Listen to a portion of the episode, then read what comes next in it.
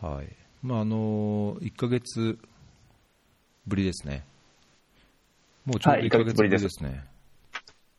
そうですよね。あれはすごく楽しいイベントやったかなと思いますね。なんか、そうですね。いやすみません、なんか偉そうな感じなんですけど、いえいえ全然そんなことなくていえそう楽しかったなと。思って。想ははい。言っていただけると嬉しいですけど、まあなんか僕自身は、あちょっとああそこをもっとこうすればとか、いろいろあるんですけど、まあ初めてだったんで、あ、そうなんです。うん、はい。初めてだったんで、まあ、あれはあれで良かったし、まあ、僕自身はにとってはすごい良かったですね、やっぱり普段何、はい。オンラインで会ってる人とか、オンラインで会ってるとも言うのかな、なんかオンラインで絡んでる 人とオフラインで会えたっていうのが、なんかすごい良かったし、うん、そうじゃない人も含めて、いろんな方とこう触れ合えたっていうのは、やっぱり、あーやっぱオフラインっていいいいなっていうのがありましたけどね。あ、そうですよね。うんだからオンラインだとなかなか、なんですかね。うん。難しいですけど。心理的距離が違うっていうのは。そうですね、確かにねう、ん一一そうです一度でもこう会っとくと、なんかき気楽っていうか、はい。まあ、会わなくても僕、気楽なんですけど、だいぶ、顔見なくても、だから、だから、他のツイッターの方に、高橋さんと、なんか知り合い、知り合いなんですかって聞かれましたもんね。え？ああ、その僕と高橋さんがたまになんかこう、はい。ミートアップ。もともと知り合いやった方いるんですけど、うん、あゆかりさん。あはいはいはいはい、それで、僕と高橋さんがツイッターでたまになんかこう、気楽に絡んでるのを、なんか拝見されてたみたいで、うん、それで高橋さんと、あれ、もともと知り合いだったんですよね？とか聞かれたりししましたね。おそうですか、全はい。然、全然です、ね、全然いや、なんか僕はツイッターはなんか本当すごい気軽に絡んでほしいというか、まあ、僕自身も結構絡んでる方だと思うので、はいはい。うんまあ、しょっちゅうこうなんかこまめに見てるわけ、まあ、ツイッター自自体は開いてるけどもこうタイムラインをちゃんと見てるかっていうと見てないんですけど、まあなんか目についたやつにはこう反応してはいるので、はい。うん、なんか僕のが目ついたら気軽にこう絡んで、まあ、文句でもいいですし、絡んでくれると僕楽かなと思うんですけど、ね、それぐらいの方がいいですよね、なんか、あんまそうですね知それぐらいじゃないしみたいな、こう気使っちゃうより。そうですね。はい。だからいつもポッドキャスト聞かせていただいたときには、なんかこう質問が浮かんだらいつも質問しちゃって、そしたら意外と皆さん、た例えばなんか、畠山さんとか、うん僕一度しかお会いしたことないんですけど、あんまり、まあ、向こうはもしかしたら覚えてないかもしれないですけど、まあ僕は結構、大学生の時か、大学院生の時ぐらいから畠山さんをご存知で、えー。存じ上げてて、そんで、なんかこう個人的に、なんか親近、親近感じゃないですけど、こうなんか興味分野が少し似てるんかな、なんで、それでまあフォローさせていただいてたんですけど、で、こう、ポッドキャストとかもいろいろ出演されてるんで、で、出演してされた時にはこう、いろいろ、こうやあ有益な情報をすごい提供していただいてるんで、うんじゃあそれで自分の、なんかこう、それを聞いていて、あ、自分なんかこうなんじゃないかなとか、これどういうことかなと思った時には、こう質問するといつも返事ししていただけるんで、うんありがたいなと思って。で、そういうふうにツイッターって意外と、こう、あんまり普段は全然絡まない人でも気軽に質問とかできたり、お話できてる、お話できるんで、すごい便利やなと個人的には思ってますね。うん。なんか僕はそういう方がね、いや、会ってなくても、うん。いや自分の関心というか、自分の考えはこうだからちょっと違うっていうので絡んでもいいだろうし、ね、共感しますっていうんでも絡んでもいいだろうし、なんかただ興味があるから絡んでもいいだろうし、なんか、はいはいはい。ね、なんか FF 外から失礼しますみたいのは、ツイッターのあの趣旨趣旨というか、なんかあれと違うんじゃないかなって気は、個人的にはしちゃうんですけど、もう FF 外からじゃんじゃん絡んで別にね、そうですね。いいんじゃないかといいですよね。うんそうか、僕、畠山さんとも会ったことないんで、あれですあそうなんですねああそうなんですよ。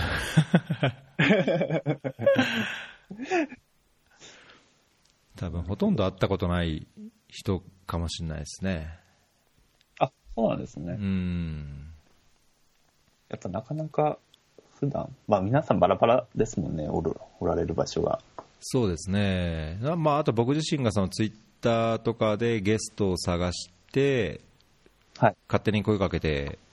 出てもらってるっていうのも、うん、あるので、あります。うん、だからなかなかだからゲストともリアルで会えないので、うんまあ、一部のゲストとは この前やっぱりミートアップでも会えたし、はい。うん、ねよかったですけど、はい。はい、いいですよね。そうですね。ということで、今回のゲストは開発くんです。こんにちは。よろしくお願いします。お願いします。じゃあ、自己紹介します？はい。えっと、開発くんです。なん、なんて説明しちゃえばいい？あ一応ブログを始めていて、ブロおグう、開発コンサルタントのブログっていうのを、えっと、開発コンサルタントになった1年目から始めてまして、それで、それと同時にツイッターでも開発っていうのをやっていて、まあ、そこか、その経由で今回高橋さんにご連絡いただいて、フェアリーに出ることになりました。よろしくお願いします。よろしくお願いします。結構、僕の中ではその開発くんの、まあ、ツイートもそうですけど、だいぶこう、なんだろう、示唆に富んだというか、なんか僕のツイートってなんかこう、なんだろう、精神論的なっていうのかな、あまりこう、技術的なのはしてない、はいはい。まあ意図してしてないところもありますけど、してないですけど、その開発くんのツイートって、すごいこう、テクニカルでもあり、はい。なんていうんですかね、なんか、わかる、あまあ、業同じ業界というかね、同じ世界だから、はい見てるとすごいよくわかる。一方で、すごい、はい。なんか突っ込んだ感じがして、僕は好きなんですけど、うん、あありがとうございます。なかなか、バランスが難しいなとは思ってるんですね、ツイートするときには。うん、やっぱりこう、踏み込んでいけば踏み込んでいくほど、何が、自分が何をしてるのかっていうか、その、例えば開発君が何を仕事としてしてるのかって分かりやすくなるじゃないですか。うん、かといって、抽象的すぎると、なんなんだかなとか思ったりとかしてるんで。いやなんかツイートのこう感じから、その開発君の考えというか、はいはいはい。こあうね、気にしてるところみたいなのが分かるので、あ、確かに。うん、なんか自分の意見言わないと、なんかね、上っ面なこと言ってても分かんないじゃないですか。そうですね。うん、だから、いや、僕はこう思いますけどもとか、なんか、こうじゃないでしょうかみたいなのもあると、すごいはい分かりやすくていいなと思ってます。うんありがとうございます。そうですね。まあ、ツイッターは意外と、まあ、ブログって書くのはやっぱり時間かかるんですけど、うん、ツイッターの方は、こう、まあ、気楽に、気楽にというか、やっぱり140字っていう制限がかかってるんで、書きやすいっていうのはありありますよね。うんそういう意味で、こう、いろいろ発信してると、まあ、いろんな方からたたまに意見もらえたりとかするんで、あ、これそういうことなんかなとか思ったりとか、そういう時って多いですね。うんえ1年目からブログを書いてるとおっしゃいましたけど、今、何年目なんでしたっけ？あ、今一応3年目ですね。うん、じゃあ、だいぶ続いてる感じですね。でも全然1年目は途中で、なんか更新しなくなったりとかしてたんで、うんこうまあ断続的に続いてるって感じですかね。うんやっぱりなかなか普段、こう書く、書くことってなくなってきたりとかししてたんですよね。うんうんそんなにこう普段出張とかも多いわけではないですし、かといって仕事内容を、こう、ね、公開できるわけでもないですしそうですよ、ね。はい。じゃあ普段何してるのかって言ったら、もう基本的に報告書作成とか、うんあと、まあ評価してるんで、評価の方針作成したりとかなんですけど、うんそういうのってもうこうデスクワークで、こう、ブログに書けることじゃないなっていうのはうん多々思ってるんで、なかなか難しいなって感じですね。うんそうですねね、コンサルタントという立場、まあ、コンサルタントでなくても、やっぱね、この業界にいるといろんなコンプライアンスというか、そうですね。出せる情報というか、出しにくい、これいいのかなみたいな話もね、やっぱあるのが実際なんで、そうですよね。うん、ネタに困るっていうのは結構ありますよね。はい。で、ほん、で、本当は実名でもしたい、したいなとは思ってるんですよね。うん、ただ、こう、なかなか実名だと、例えばまあ僕、えっと、ノートの方で自分の給料を公開してるんですけど、うん、あ、高橋さんも、お伺いされてましたよね、企画調査員のやってましたね、ええ。はいはい。有料あれをこ記事にしましたけど、うん、う、はい。あれを見習って、見習ってというか、あ、こういうのできるんかなと思って、僕もしたんですけど、うん、あの場合だとやっぱなかなか実名出せないなっていうのは、あるんですよ。確かにね。実名出し、はい。まあ会社に許可取ればいいんでしょうけど、まあ会社は多分、うんとはなかなか言いそうにないなっていうのが僕の雰囲気としてあるんで、それはなかなか言えない。えーいや、はい。そうですね、僕もやっぱりなんか、うん、実名であることにたまに、うん、考えたことはありましたね、昔はね、最近はあんま考えないですけど、え、最初はなんか匿名だったってことあります？いや、僕は多分ずっと実名じゃないかな、あ、そうなんですね。うんまあ、漢字で出したり、ひらがなにしたり、カタカナにしたりみたいなのはあったと思いますけど、え、それってあれですか ?JICA の職員やった時からですか？僕、職員じゃないんですよ、時から僕、だから JICA もでも、全部契約だから。契約？うんはいまあ、その時から名前出してたはずですよ。あ、そうなんですね。うんじゃあその時からもう、あれですか ?JICA の方には、こう伝えてた、伝えてたりとかして、何も言ってい。ないですね。あ、なるほど。うん。いや、JICA のことを書いてたことさえもなんかほとんどなかったと思うし、そんなにあ、そうなんですコンプライアンス上、細かいその事業の話とか自分の仕事の話も基本的には避けてた、まあ、今も避けてますし、う。うんんまあ、だから、あくまでも個人の考えというか、個人のお話みたいな。うん。なるほど。うん、確かにたまになんかあの、お子さんの話とかされてますよね。ワンオペの話とか。そうですね、まあ、誰が聞きたいんじゃっていう話ですけど。いやいや、あれでも僕すっごい気になってるんですよ、ね。本当ですか。はい。やっぱりな、やっぱり、ね、アフリカで子供育てるってなかなか大変やなと思っていて、特に、え高橋さんの場合だと、奥さんですか、パートナーの方が、もう、え、ん開発コンサルか、国連の職員か、ちょっと僕、まだあまり分かってないんですけど、はい。で、出張とか行か行かれるんですもんね。言ってますね。うん。そうですね。だその場合とかって、でも高橋さんもお仕事あるんで、うん。そういう時ってどうされてるのかなと思ったりとか、そっか、そういうニーズがはいあるんですかね。多分はい。結構あるんじゃないですかね。おーまあ、まあ、多分日本より楽だと思うんですけど、アフリカで子育てとか、なんだろ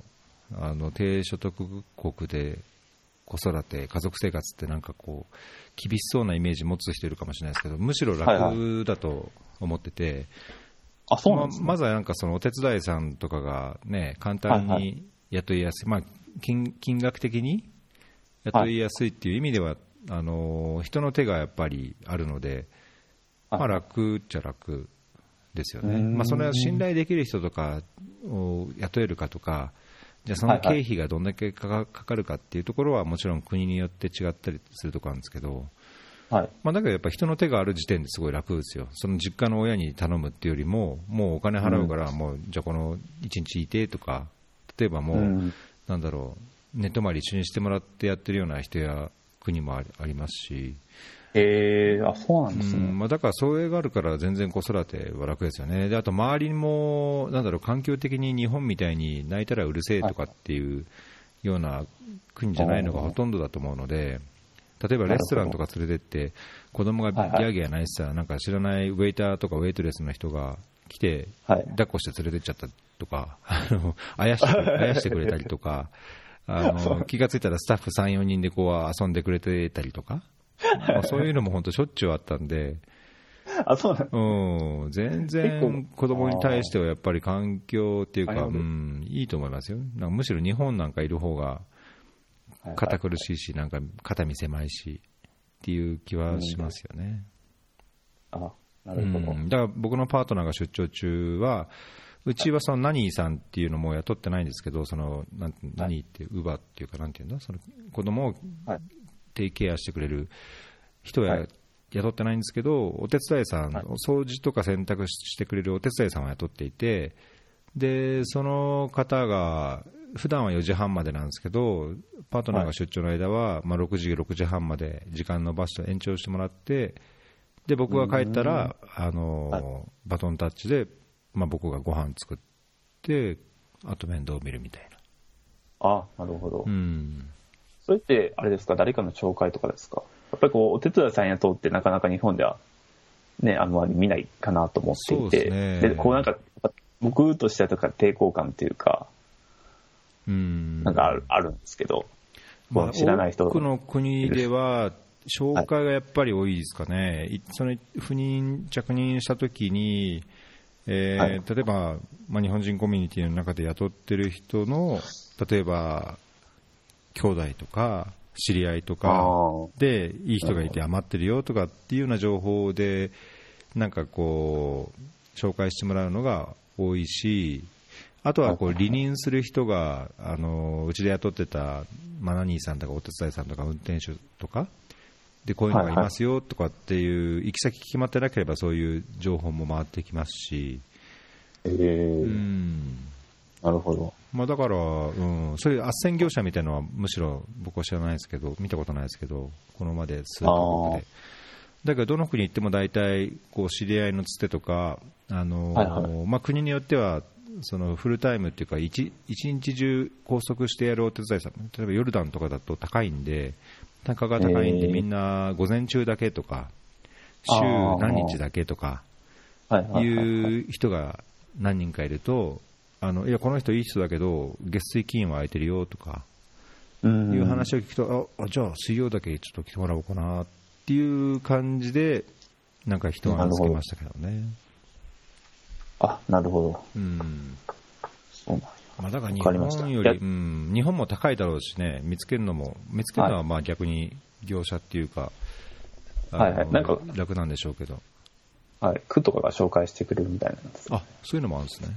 はい。っていうか、なんかそういうのも、なんか話ちょっと逆なったかもしれないんですけど、僕は、えっと、今、こ今月ですね、今月子供が生まれることになっていて、おお、おめでとうございます。ありがとうございます。それで、えっと、こと今月生まれることになっていて、でも今年の JPO には申し込みしたいなと思っていて、うん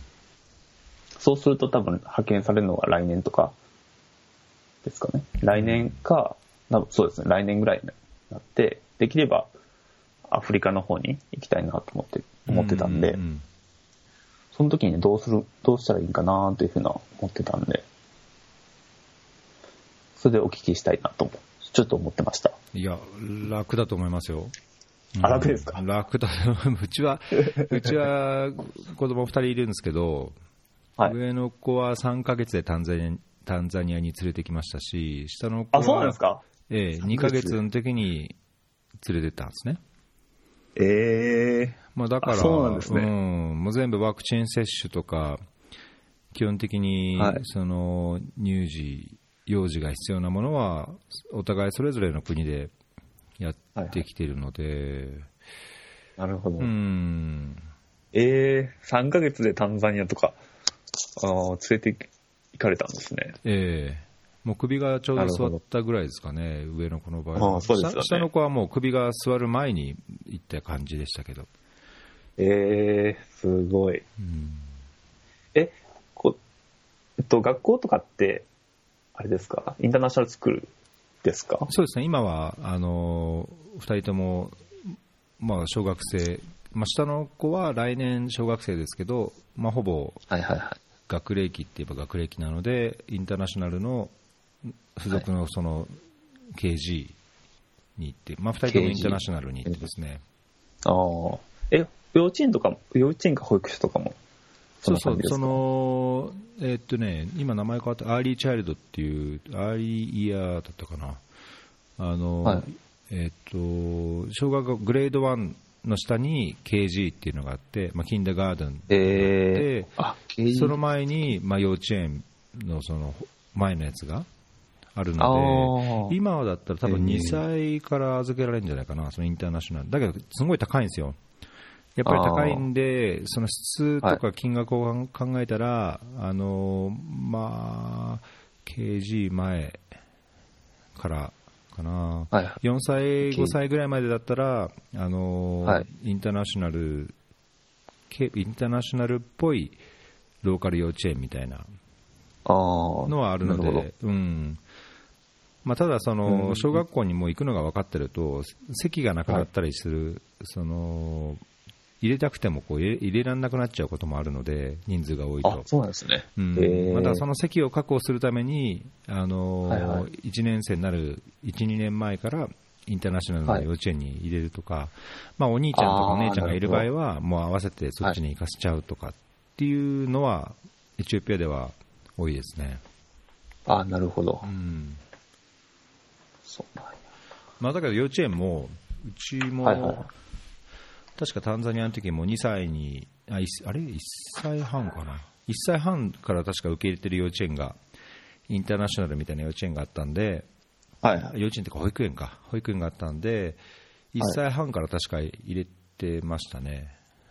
あなるほど。うん、で上下の子も確か1歳半か2歳ぐらいから、あのまあ、年齢、まあ、乳幼児レベルだ幼児レベルだと多分午前中いっぱいとかもう3、4時間だけとかなんですけど、まあ、そこだけ預けてランチの時に迎えに行ってとかっていうふうなことしてましたね。あ、なるほどうん。すっごい勉強になります。参考になりますね。だからもし赴任しても、はいご家族で行ければ、うんはい行っても全然大丈夫そう。大丈夫、まあ、国によって、ね、あの都合は違うので、そこは確認しておく必要あると思いますけど、はい。うん、そうですね。できれば、まあ、最初は、どっか、えっと、リージョナルオフィスとかに行こうかなと思ってたんで、うん、そうすると多分事情は同じような感じかなと。そうですね、リージョナルとこだと、はいうんうんそこそこ、え JPO はい。応募するんですね。JPO に、はい。そうですね。開発コンサルタントの仕事を始め、あ、評価の仕事をまずしがしたいなと思ってたんですよ、うん大学生の時に。大学生の多分4年か3年ぐらいの時ですね。その時にちょうど、えっと、その援助の効果とか、援助ってなんかそんな役に立っ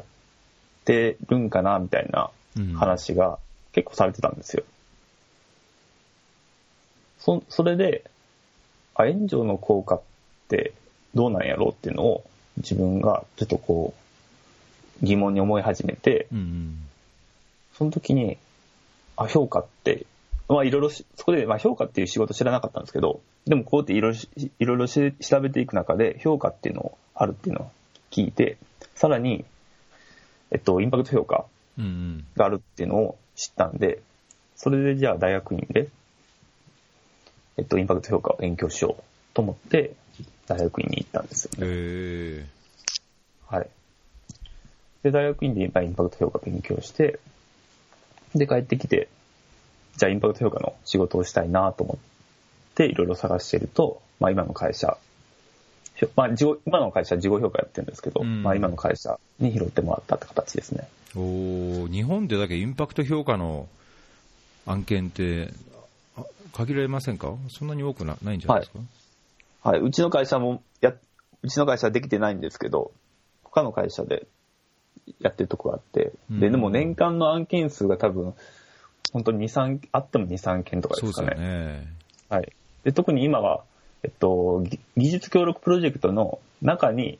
もう入れ込まれてるんですよ。ああ、そうかそうか。うん。はい。評価っていう、こう、なんですか、評価っていう案件に出てくるわけじゃなくて、うん技術協力の中に RCT 担当者とかっていうのが入ってるんですよね。うん。で、うちの会社だと、会社の場合は、その技術協力ってあんまりやってなくて、あ、そうなんです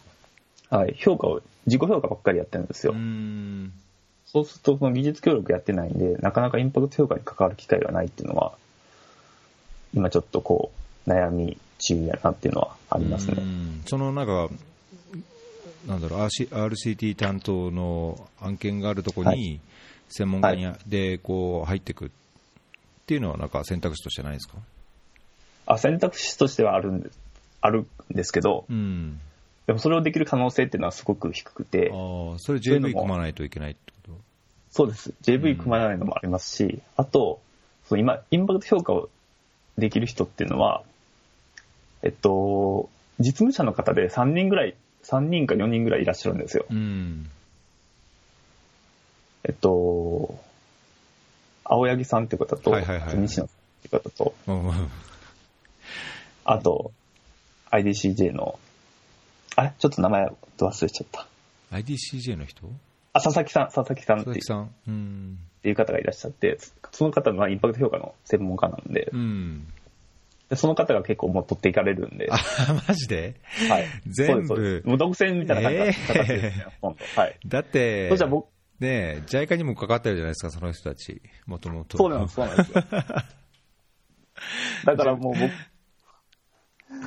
もう実の経験もありますし、まあ知識もあって、ねえもう僕がど、はい、もう立ち位置できるとかとところじゃないんで、それ、多分案件形成にも関わって関わってるんじゃないですか。もともとだって、インハウスコンサルとかやってたりとかしてた人たちですからね。はい、今もやってる、やってらっしゃるんですけど、でもその自分が関わってないものにはタッチできるみたいで、なるほど。はい。だからなかなか自分のとこには回ってこなくて、もうこれなんだかなっていうふうに思っていてそれやったらまあ、ちょっともうインパクト評価じゃなくても、普通の評価で関わっていこうかなっていうのは思ってますうね。ん、セクターも限られてますしね。そうです業だね。とね。うん、そうかそうか。これはでだからインパクト評価以外でも、そその自己評価とか、まあ、評価全般も仕事としてはやってるってことですね。そうですね。うんえっと、今は、えっと、外部自己評価と内部評価っていうのをやっていて、うんまあこれ言ったらもう会社バレちゃうんですあ、そうなんですか。はい、内部評価っていうのをやって、やってて、えっと、JICA さんの方で、その外部評価っていうのは、えっと、資金が10億円以上のものに限限られてるんですよ。うん。で、その場合は開発コンサルタントに委託して、自己評価をやってもらううん。みたいになってまして、で、内部評価の方では、まあ、10億円未満、2億円以上の案件。まあ、これってほとんど、えっと、技術協力と無償資金なんですけど、はいはいはいはい。そっちの方は、JICA さんの、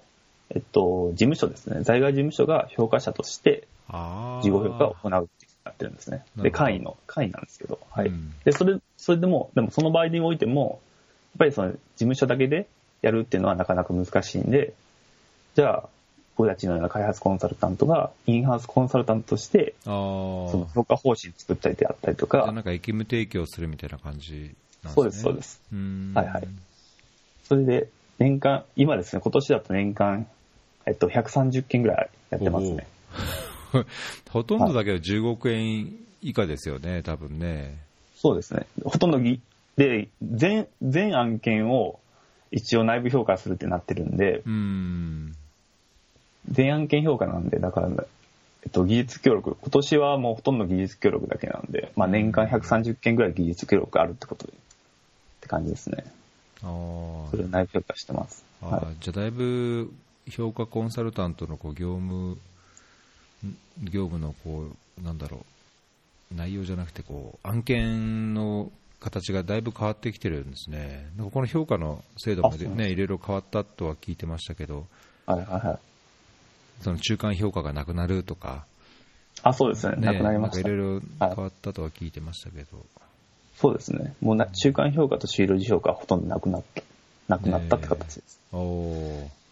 じゃあ評価コンサル業界としてもなんか結構やり方というか仕事が変わったりしてるんですね。そうですね。うん。それで今はそういうふうに自己評価をや中心にやってるって形ですね。うーんどうどうですか？評価に実際に携わって最初にあったそのなんだろうそのはい ODA というか開発事業を、まあ、評価の観点からこう、ね、やっていくっていうのを、まあ、実際にやられてるわけですけど、はいはいはい。やられてみてなんかその楽しさとか、まあ、憤りとか、まそうですあ、いろいろありますか？あ、ありますね。やっぱた楽しさっていうのは、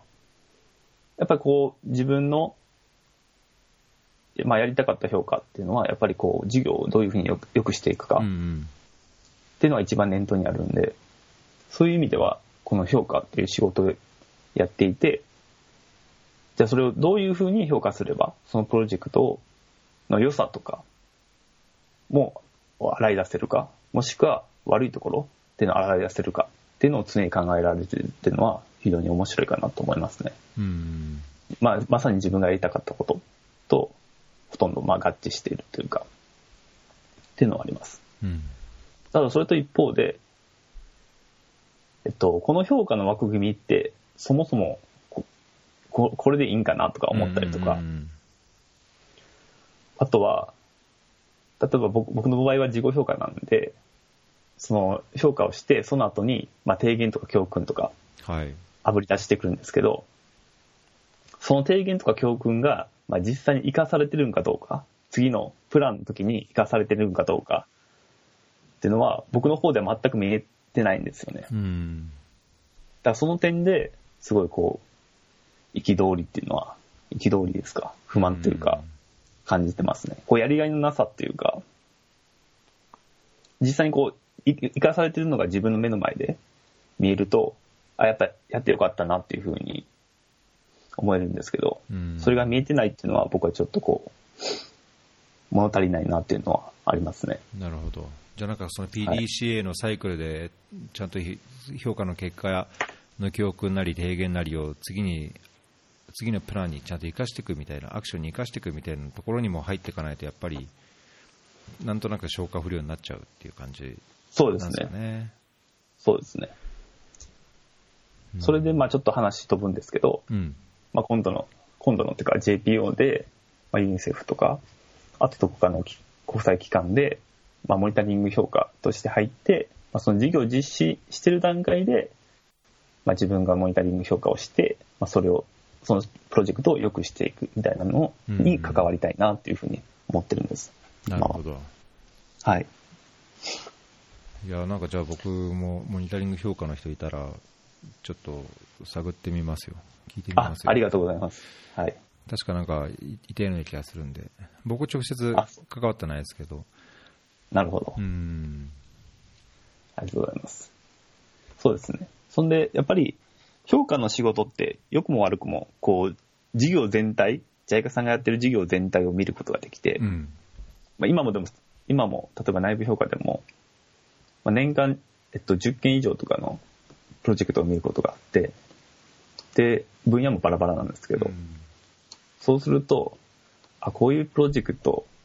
って全然うまくいってないなとか、うん、例えば、まあ、教育案件とかでも、あ、ウォッシュの分分野でいいか。うん、えっと、セネガル、セネガルやったかな。セネガルのところで、そのウォッシュをや、水衛生を向上させるうんと言って、こうなんかすごいコンポーネントをいっぱいつけた案件とかあるんですけど、うんうんそれが、えっと、事後評価に、それなんか、えっと、授業実施中はすごいうまくいったって書いてるんですけど、報告書には。うんでも事後評価で見てみると、もうほとんど全部ストップしちゃってるんですよ。多分まあコンポーネントが複雑すぎたっていうのも多分あると思うんですけど、うん。多すぎるとか複雑すぎるとか。う。ん。で、一応相手機関にも自分たちでしっかり管理させるようにモニタリングシステムみたいなのも導入したって書いてるんですけど、うん。でもまあ事後段階になって、事後段階になって、蓋を開けてみると全く動いてないとか、そういうのをこう実際に勉強できる、勉強できるというか、見れるっていうのはすごい評価の仕事として楽しいな。楽しいっていうのはちょっとあれかもしれないですけど、あ、こういうプロジェクトしても、やっぱこういうプロジェクトはやっぱ難しいんだなとか、うっんていうのはすごい見て楽しいですね、評価は。ええやっぱりなんかそのやっぱ知見が生かされてほしいですよね。そうですよね。うん、多分なんか、なんだろう、やっぱ事業、プログラムをここ管理する、事業管理する人って、一生懸命作って、どうにか回すけども、やっぱり評価の頃に人が変わっちゃうとか、はいはい、はい、なんか案件終わる、ま、サイクルが全部終わる前に変わっちゃうっていうのが結構あると思うので、当 JICA のような事業の場合。そうですよね。うん、だそのやっぱ評価、それをちゃんと評価したときに得られる知見っていうか、教訓みたいなものが、はい、やっぱりなんかこう、もっと、なんだろう、ね、よく思われる、よく評価されるというか、はいはいね、活用されてほしい気はしますよね。そうですよね。だから本当は JICA さんの評価でも、もっとそういうところに踏み込んで、評価した方がいいんじゃいいんじゃないかなとは思ってるんですけど、でももう制度的にそうなってなくて、じゃあなかなか、うん、そういったなんかこう深いところに、やっぱりプロジェクトのこう問題っていうのは実際あるんじゃないかなっていうふうに僕個人的に思っていて、やっぱりまあ表面的に、じゃあそれはコンポーネント多かったとか、もっとこういうふうにすればよかったっていうのはまあ簡単に言えるんですけど、でも問題の多分所存はそこにそこにあるってわけじゃなくて、高橋さんがおっしゃられたように、やっぱ担当官変わったとか、ですけど、じゃあそこをどういうふうにしていくんかっていう、その根本的なところをやっぱ見直していかないとダメなんじゃないかなと思って、もう個人的には思ってるんですけどね。確かにね。いやー、なんか僕も、うん、言い出すときりがないっていうぐらい なんですけどいや評価って結構僕最初にジュニア専門員で JICA 関わったんですけど、はいはい、その時に応募した項目、はい、あ応募した専門分野が評価だったんですよ。あそうなんですね。で当時、評価管理室っていうのがあって、はいはいはい、今、評価ってどこやってるんですかね、評価部？評価部です、ね、評価部ですか？当時はその、えーと、企画部の中に評価評価管理室っていうのがあって、えー、となんか全般的な評価を確かやってたはずなんですけど、そこに入って、やっぱりその ODA をより良くするというか、まあ、事業をこうより効率的、効果的にしたいなっていうのが確かに僕も当時の関心の一つだったんで、はい、まあ、なんかそこに応募して、結果的に行ったところは違うんですけど、あの、はいはい、そういう僕も評価に関心あったんで、なんかやられてることはすごい、うん、面白そうでいいなと思いますけどね。うん、あ、ありがとうございます。でもなかなかこう実施の方に関わる機会がなくて、うん、そのプロジェクトの報告書を読むと、あ、これ大変なプロジェクトやったんだろうなと思うんですけど、でもまあ実施が実際にどうなってたかっていうのが僕全然こうイメージとしてつかないんで、そそまあそこはまだはい、これから経験つけるとこかなとは思ってますね。うん。高橋さんみたいに現場に何年もいたとかっていう経験僕なくて、そういう意味でも実施の方に回りたいなっていうのはありますね。うんじゃあ JPO いけるといいですね。はい、そうですね。うんなかなか。まあわかんないですけど、まだまだ。その時その時に考えていきます。うんあと、なんか開発コンサルとしてのなんか立場みたいなのはなんかありますか？そのやっぱり、なんだろう、事業全体のところにっていうよりは、開発コンサルタントの業務としてっていう、まあ、限られたところもあるかもしれないし、まあ、コンサルタントだからできることもあるでしょうし、なんかブログでも、その、JICA と開発コンサルタントの役割の違いとか書かれてる記事がありますけど、はい、なんか開発コンサルタントとして思うところみたいのは？あ、そうですね。開発コンサルタントとして一番思うところは、やっぱ中に入って分かる、分かったんですけど、うんうん、開発コンサルタントって意外と影響力ないなっていうのは、意外とっていうか、ジャイカ、ジャイカさんに対してですね、うん、例えばこういうふうにした方がいいんじゃないかなっていうのがあったとしても、それを結局決めるのは JICA さんであるっていうのは非常に思ってて、例えば評価の方でもこういう、こうした方がいい、評価的にこうした方がいいっていうのは、例えばうちの会社でももうなんか何十、10年ぐらい言ってるみたいなんですけど、うん、でもやっぱりなかなかそれはもう受け入れてくれないというか、受け入れてくれないというか、なかなかそういうふうにはなならないというか、うん。なんていうんですか、もちろん、まあ、えっと、うちの、うちの会社が言ってることって正しいかどうかっていうのは、まあ僕はもちろん正しい、あ、それはそうやなっていうふうには思ってるんですけど、うんうんでも JICA さんの方ではもちろんそうではないかなというふうに思っていて、でも、自分がもしこういうふうにしたいっていう考えがある、あったとしても、開発コンサルタントは結局外の人なんで、うん。それをこう実際に制度として、仕組みとしてやっていく、やってもらうようにするっていうのはなかなか難しいなっていうのは思ってますね。うん。開発コンサルタントたちは。はい。だそれがすごい。例えば、先輩とかでももう10年ぐらいそれ、そういうこと言ってるんだ。僕はこう、いや、僕はこうしたらいいんじゃないですかっていうふうに先輩に言うじゃない、うん。言うとするじゃないですか。そうしたら先輩とかが、いや、もうそれ、もう何年も言ってるんやけどねって。はい。しれっと言ってくるんですけど、で、僕からすると、確かにまあ、それは、じゃあ先輩がそういうふうに言ってるっていうのは、もちろんこう、嬉しいんですよね、個人的には。うん。やっぱそういうふうに、ただ、まあ、いい方向に持っていこうとして、まあ、JICA さんに提案してる、してるっていうのは、すごい嬉しいんですけど、でも、じゃあそういう何年も言ったとしても、そういう変わらない現状があるんやなっていう、こう逆の負の面っていうのが、こう見えるっていうか、そうすると自分がずっと開発コンサルタントでいるっていうのは、なかなかこう自分が目指す、うん目指したいこう理想みたいなのが実実現できないポジションなんかなっていうのはすごい思ってます。なるほどね。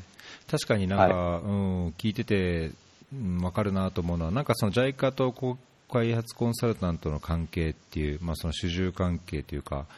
クライアントと、ねはいコンサルタントである限り、そのクライアントの要望に基づいて、それをコンサルティングするっていうのが、まあ、関係の軸としてはあるものの、まあ、いいものを作っていくっていう意味では、なんかもう少しフラットに近いっていうんですかね、その開発コンサルタントのやっぱり知見、その特定分野の専門的な知見や技術を生かして、より事業を良くしていくっていうような傾向にあってもいいのかなっていうのは確かに思う反面、事実としてはね、なんか単なるこう労働力というか、駒遣いというか、うん。って言い方悪いですけどそうで、すね。うん。はい。まあ、この業務のここら辺のところをこんな風にやってくださいって言って、いや、だけどこの方がって言うと、い、やこう、これでいいんですみたいのは、まあ実際としてはね、ね。結構あるのかなっていうのは、なんか、そうね。うん。まあなんかね、ケースバイケースだし、コンテクストによっても違うのはあるので、一概に全てがそうとは言えないと思いますけど、はいもちろん。うん。はい。まあ、だけどね、そんなに、いや、全てがそうじゃないからといって、はい。うやむやにするのはなんかあんまりいまいち良くないかなと思うから、なんかそういう、こういう問題がよりオープンに語られるとはい。いいかなと思いますけどね。そうです。うん。なんかだけど悔しい、悔しいですね、なんかそういうのはね、提案してもなんか全然、それこそね、先輩というか上の、もっとキャリアを持ってる人から、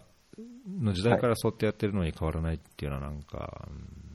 もやもやもやって感じですね。はい。だから逆にでも、例えば、えっと、なんか、ジャイガさんってなんか外部有識者とかいらっしゃるじゃないですか。うんうんうん。ああいうところの話は結構聞いたりとかする。確かにね。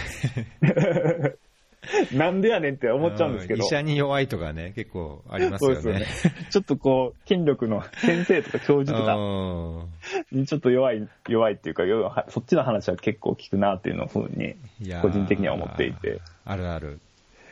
そうですよね。うん。そうするとやっぱりまあ結局自分が、まあそ自分の理想を叶えたいのであれば、やっぱり外に出て、まあ、国際機関で働いたりとかうん。っていう自分のキャリアをやっぱり、まあキャリアっていうか、経歴っていうのを、なるべくきらびかな、きらびやかなものにしていくのがいいなっていうのは思って、思いましたね。うん。確かに。いや、僕もね、なんかよく、まあ、よくじゃもないですけど、まあ、JICA に関わってる最後の方は、なんかこう、意見の衝突というか、はいはい。喧嘩じゃないですけど、なんか僕はやっぱりこうこうあるべきだからこうしたいとかっていうのをもともと言う方だったので、いはいまあ、それでもよくしてもらったし、あのはい。ずっとうまくやってたんですけど、最後の方なんかそれで衝突することが増える機会が多くなって、その時にまあそれこそ大御所というか、あのはいはい。内部でもこう、はい。まあ、専門家として、すごいこう、なんだろうな、重宝されてるというか、みんながこうよく話を聞く、はい、経験積んだ専門家の人がいて、その人に、はいやなんかどういうふうにそういうのやっていくんですかねって言ったら、やっぱりその客観的に評価されるものを自分でも作んなきゃだめだよって言われて、例えば本を出してるとか、あの実績として客観的にこう見れるもの、成功事例として、いや、この成功事例がこの専門家のこういうような取り組みがあったからこそって言われるようなものがないと、うん、どんだけその、なんだろう、正しそうなことを言っても、まあ、やっぱりちょっと、うん、実績も積むべきじゃないかなとかって言われて、ガクーンってきたんですけど。まあだけど、まあね、おっしゃることには一理あるかなと思って、うん、自分のこう正当性だけを、ね、声大きく言ったところで、はいはいうん、もう少し戦略的にやらなきゃいけないのもまああるのかなっていうふうに思ったから、うんまあ、確かにおっしゃるようにそれ自分のキャリアとしてね、うん、いや、こんだけのことやってきましたっていうようなことを言える人じゃないと、なかなか JICA も耳を傾けてくんないのかなっていうのはあるかもしれないですね。そうですね。そうですね。それが開発コンサルタントとしての、こう、なんですか？葛藤じゃないですけど、うん。もやもやとしたものがあるっていうのは現状ですね。ねだけどもっとなんかもっとフラットでいいですよね、実際ね。なんかもう少しこう、例えば少なくとも担当者とは、いや、この事業のこういうところに課題がありそうです、だからこういう形でそのそれをあぶり出してじゃないけど、評価して、まあ、今後のその事業案件形成とか事業実施の中で生かすためにこういうような評価をしてみてはどうでしょうっていうふうに言われた場合に、ね、本当にいい事業をしたいんであれば担当者レベルであればまずそこに耳を傾けて一緒になんかこういやとは言っても内部ではこうなんで、こういう形でできますかねみたいなこう折り合いをつけていくような関わりがあってもいいような気がしますけどね。そうですねいいかもしれないですね。でも、あとその、それに関連して、多分、JICA さんの方も、多分開発コンサルタントに対して、うん、多分一定程度のこの不信感っていうのはあるかなと思ってるんですよ。うん、やっぱり、僕のところの分野でも、例えば、報告書とか見ると、あ、この人結構適当な評価してんなとかって 思ったりするんですよ。例えば、えっと、定量、定量的な指標が置かれている場合に、もう相手の実施機関から出されたものをそのまま書く人とか、再計算とかせずに、うん、そういうのとかってたまに見たりとかするんで、うん、そうすると、まあ、JICA さんの人は分かってるか分かってないか分かんないですけど、そういうのがあったりするとね、やっぱり、あ、この人って開発コンサルタントやけど、やっぱちょっと信用できひんなとかって思ったりするじゃないですか。はい。そうすると、まあ、もちろんもちろん個別ケースなんですけど、でもやっぱり全般的に、ちょっと不信感を持つっていうか、ちょっと警戒しなあかんなっていうのは出てくるじゃないですか。だから、まあ、開発コンサルタント、開発コンサルタント側の、まあ、問題でもあるなっていうのは、ちょっと個人的にも思ってるんですけどね。なるほど。まあ、確かにね、はい、いろんな人がいますからね。いますよね。いや、確かに、うん、僕も仕事してて、こう、なんだろう、パッションというか、こうなんか心の中でやっぱりそのどうにか良くしようとかっていうのがこう、はい。はい、分かるような人だと、なんだか、ね、できるなん、でもできるように、じゃあこちらもこう調整しよう的になってたような気がするけども、はいはい。まあ、そもそもなんかやっつけ仕事でやってるとなると、ちょっとっていうのは確かに感じてた気がしますね。うん、でもそれがまあ、この世の中の仕組みなんかな、仕組みっていうか、まあ、この世の中ってそういうもんやなっていうのは、まあ、すごい思ってますね、個人的に。まあ、結局、なんか俗人的なところはあると思いますけど、なんかもう少しそういうパッションを持って、ちゃんとね、はい、いいことをやろうと思ってるっていうのがこう分かる関係であれば、言ってることもこうお互い強要し合ってとかね、こう受け入れ合って、はい、それもだけどね、社会の一つのこうあり方だと思うんですけど。そうですよね。いや難しいですね、立場的にもだけどね。はい。そうですね。だから、まあ、開発コンサルタントってすごい、えっと、魅力的な仕事である。やっぱり、事業を実際に運営したりとか、実施したりとかするのって、開発コンサルタントの仕事じゃないですか。確かに。うん、はい。で、僕も実際に評価を、実際に評価をやるっていうのは、やっぱり開発コンサルタントっていう仕事の人たちなんで、うん、だからそういう意味で開発コンサルタントの仕事ってすごいダイナミックで面白い仕事かなっていうのは個人的には思ってるんですけど、それと一方で、そういう負の面、負の面というか、こう自分がこう実際にこういうふうにやりたいなと思ってることに対しては、なかなか実現は難しい仕事かなっていうのは思いましたね。はい。でもやっぱり、ね、開発の仕事って実際に中に入ってみないと、外から見てるだけだと、やっぱ大学生の時、僕は大学生の時とかって、うんうん、やっぱなかなかこう、例えば今回の JICA さんの、今回のっていうか、えっと、資金協力とか、無償、資金、無償資金とか、あと技協とかって、大学生の時にこう講義で教えられるんですけど、うんうん、全然こうなんか分かってるようで分かってないんですよね。確かに。うん、はい。でも実際に中に入って、そういうのを仕事としてやると、すごいこう、理解が進む、うん。深いところまで理解が進んで、じゃあ自分は次こうしたいなとかっていう、こうなんかアイディアみたいなのが浮かんでくるんですよね。うんうんうん、そういう意味ですごい、やっぱり、第一歩として開発コンサルタントになるっていうのは、すごい魅力的な選択肢やなと思ってます。はい。ということで、まあ皆さんには、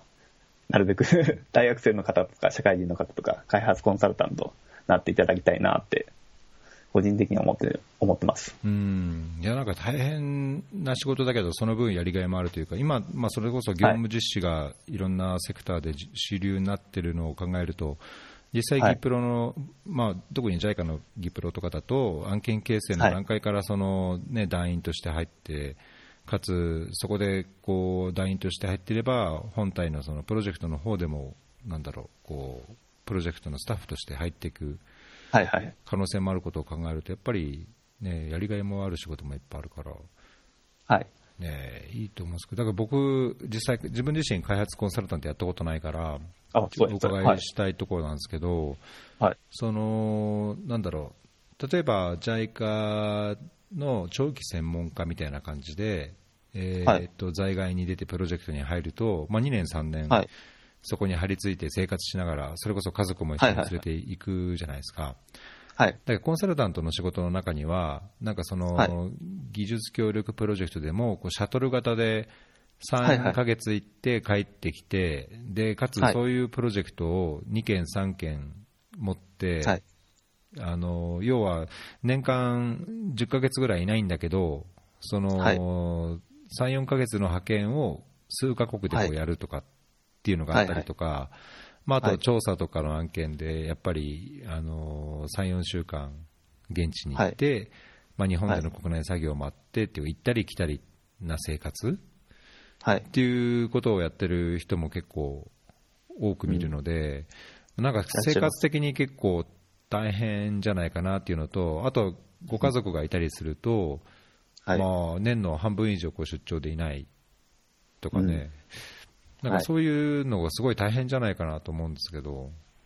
うん、そうですね。大変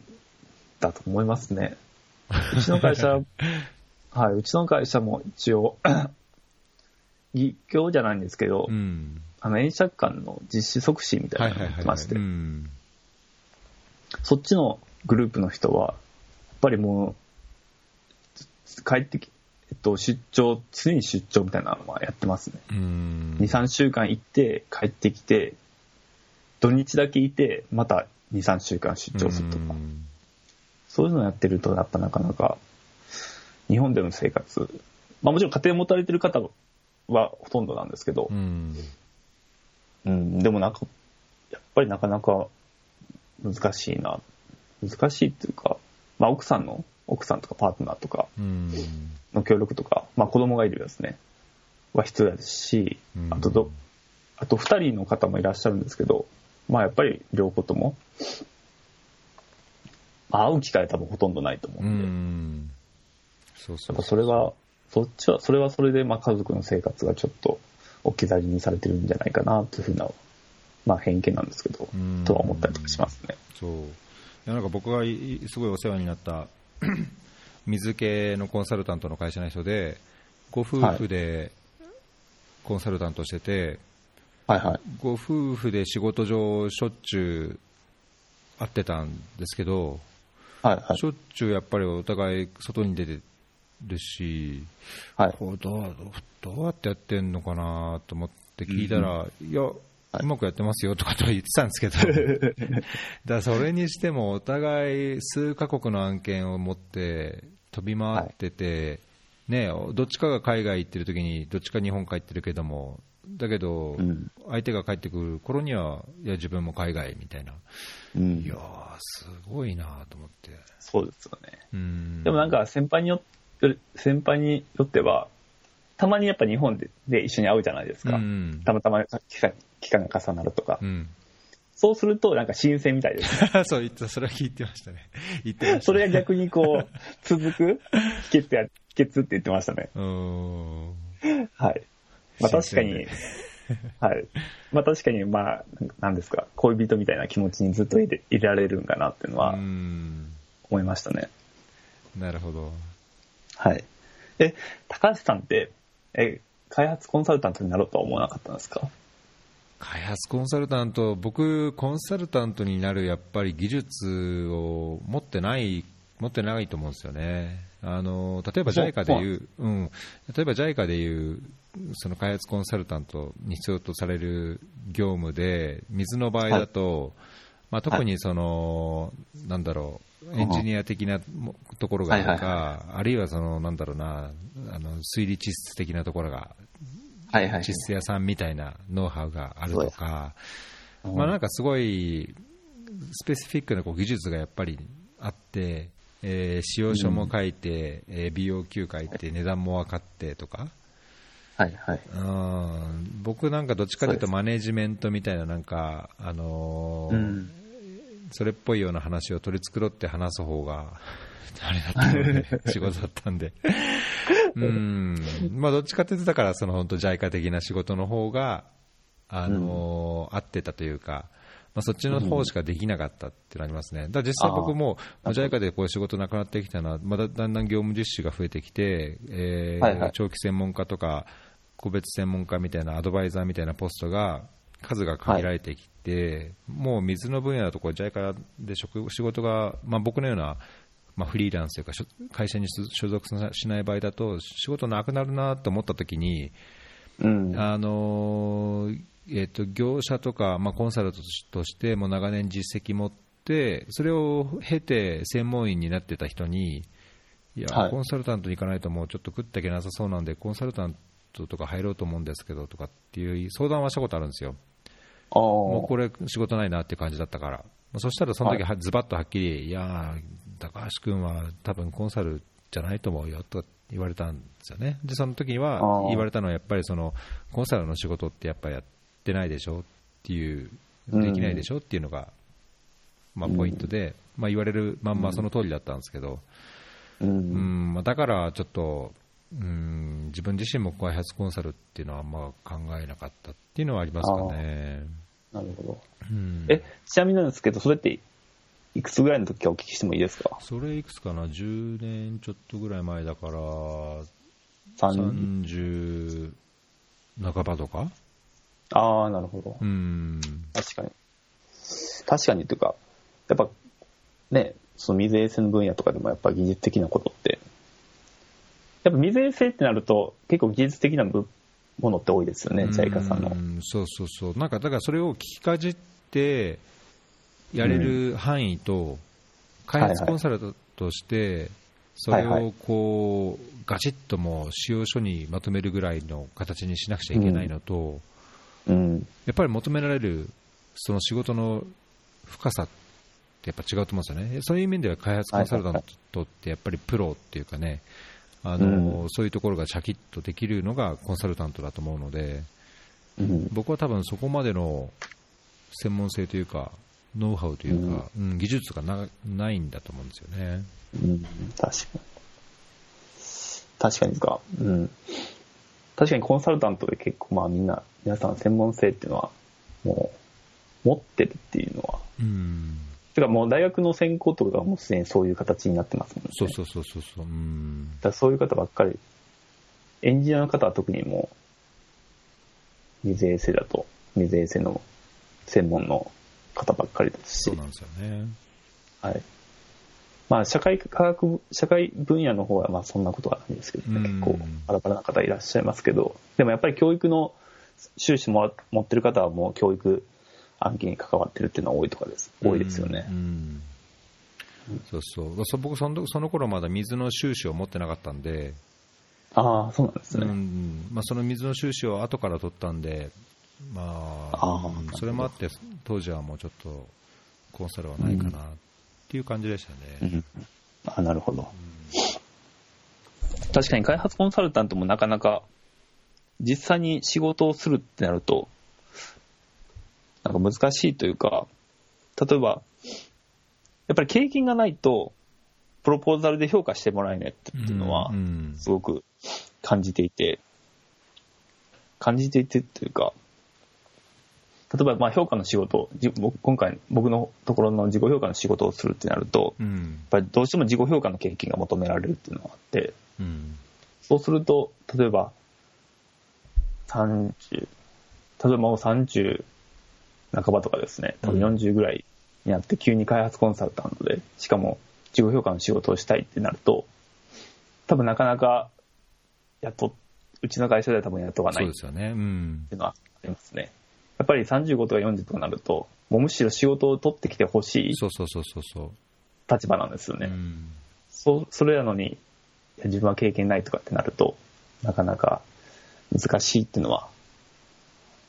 開発コンサルタントになるっていうのはなかなか難しいかなって、うんなんか思ったりとかしますね。いやいや、おっしゃる通りだと思いますよね。はい。うん、なんかその水の関係、水の分野でよく一緒に仕事をしてたコンサルの人はい。からは、まあなんかそういうお世辞なのかなんなのか、いや、なんか来てうちに来てくださいよとかっていうはいはいはい。こと言われたことありますけど、仮に行ったとしてもできるのってなんだろう、内部の事情を知ってるから、こう、つなぎになれるとか、うん。まあなんかその顔となって、えーあ、そっか、高橋さんだったらいいかなっていうのを期待して、はい。その JICA 側から、うん。この人が入ってんならまあ悪いことはしないだろうみたいなの程度でしか役に立たないみたいなのがなんかうっすら僕には見えてきたので、いや、うん。ちょっとコンサルタントはないかな。ああとは、あとはそのやっぱりコンサルタントの生活、さっき質問でも言いましたけど、はいはい。さ日本にベースがあるのに、年の例えば7、8ヶ月いないとか、まあ、家族と。多くの時間離れるとか、まあ、そういうのが事実としてなんか、なんかよく垣間見えてたんで、まあ、生活としても僕はちょっとそこは、うんまあ、僕の感じだと良くないかなと思って、うん、っていう。のもありますけどね。うん。え、今のパートナーの方方とは結構、こう一緒にいる期間って長いんですか？そうですね、基本的に一緒です。うん基本的には一緒です。あそうなんですうん、どこ行っても。ああ。じゃあたまに、たまにっていうか、1年にどれぐらい離れる期間とかってあるんですか？出張とか行かれるんですよね？に、まあ、今、どんぐらいかな、3ヶ月ぐらい、全部で3万マンスぐらい行ってるのかな、あそうなんですね2、3万マンスとか、あ、2、3万万程ぐらい。度な、ないですかね、まあ、いや、多い時はもっと長かったかもしれないですけど、ああ。うん、年間で多分2、3回、1ヶ月の出張を2、3回してる感じですかね。うん。あ、そうなんですねう。んあ、じゃあそれだと全然、負担が全然違いますよね。まあ、それでもいない間は、もうう、うんん、てんやわやですけど。そうですね。なるほど。うんまあ、だけど、今までは基本、まあ、このちょうど10年ぐらいですけど、今までは一緒にいることがを原則としてたので、あ、そうなんです。で例えばタンザニアに僕のパートナーがその専門家で出ると出たときは、僕は仕事辞めて主婦でついてきましたし、ああ。まあ、その後は僕が一応メインになりつつ、パートナーがこう短期的な仕事をちょこちょこやってるっていう感じで、ただうん。拠点としては常に一緒なので、うん。まあ、基本的に家族は一緒にいるっていうのを原則としたんですけど、まあ、場合によっては今後それも変わるかなっていうのはうんあるかもしれないですね。もう、あなるほどうん相手も長期の仕事が取れた場合には、うん、場合によってはなんかこう、拠点は2つにしてでもなるほど。っていうのはなんか最近話すことはありますけど。うん。やっぱり家族と過ごす時間って結構大切ですよね。うーん、そうですね。僕やっぱりいない。この前もなんか1ヶ月、2ヶ月ぐらいかな。まあ学校夏休みだったんで、家族だけ日本に帰ってたんですよ。はいまあ、だからその間、ちょっとなんかね、寂しかったし、なんだろう、うん生活リズムも壊れちゃったし、うん。あんま離れていいことはないかなというのは思いますけどね。そうですね。うん。だからなかなか、この業界は難しいですよね、そういう。んそうね、そこがやっぱりちょっとね。はい。まあ、だからといってこう、仕事とってやってくれるなとは思わないですけど。そうですね。うんそれはなんかこう、自分のやりたいことをやってほしいっていうのはありますようね。ん、そうそうそうそう。まあ、かといってまあ僕の場合はもう連れていくことになってるんですけど、うん。仕事を辞めてもらって、あ、そうなんですね。そうですね。それってなんか、まあちょっと言ったら、今の時代と逆行するあれかなとは思うんですけど、いやー、ついていくこと自体とか、ついてきてもらうこと自体は決して悪いことじゃないと思うんですけど、はい。うん。まあ、だけどねや、そ向こうで行った時にやりたいことがあった時に、やればはいいいし、そうですねやりたいことが見つかった時に、お互いでがこう調整してね、尊重し合える限りはいいのかなと思うんですけど。うん。そうですね。それを目指してうん。やっていけたらなと思いますね。うん。一応1時間ぐらい経ちましたけど、なんか、いろいろ他にあります？ネタとかね、思いの丈とか。すごい早く経ちますね。ねえ結構早いんですよ。なんか、やっぱり僕がしたいのって、したいのっていうか、まず僕がなんかこう、まあ、開発の仕事を始めたのは、やっぱその現地のために何、現地のために何かしたいっていうのもあるんですけど、なんか自分の今のこう問題意識としては、うん。こう開発事業をやってる実施側の人たちって、こうどういう倫倫理観を持ってやってるのかっていうのはすごい疑問を持っていて、というのも、えっと、今なんかこう、インパクト評価っていうと、RCT とかってしするってなると、はい。そう倫理的にどうかっていう問題とかってあるじゃないですか。うん確かにそうなんですけど、こう無差別に振って、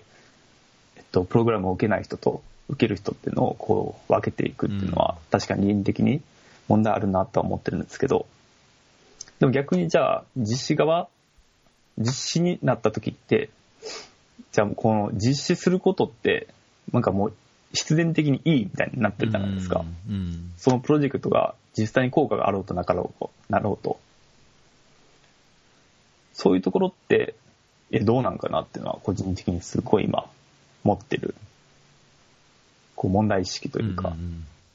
そのプロジェクトがいいか悪いかにもかかわらずかっていうのは分かってないのに、もう実施すると。っ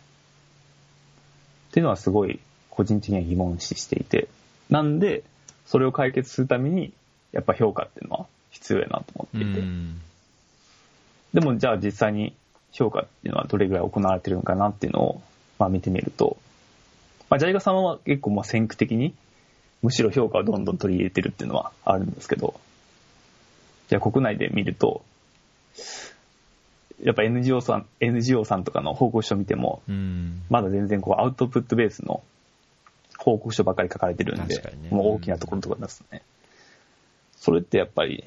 こう個人的なこう嫌嫌やなっていうのは、うん。嫌って言うとなんか子供っぽいんですけど、でも嫌やなっていうのはあって、じゃあ今後どうして、どういうふうにじゃあ日本に評価の文化を広めたりの、広めていくのかとか、もしくはそういう組織とかですね、うん例えば評価の、評価専門機関みたいなのを作ってですね。で、そこに、こう評価、実際にこの、そこの組織に評価、この組織がちゃんと評価してますよっていう認定証をもらわないと、寄付集まらないとか、実施できないとか、そういうものを作っていけたらいいなとは思っていて、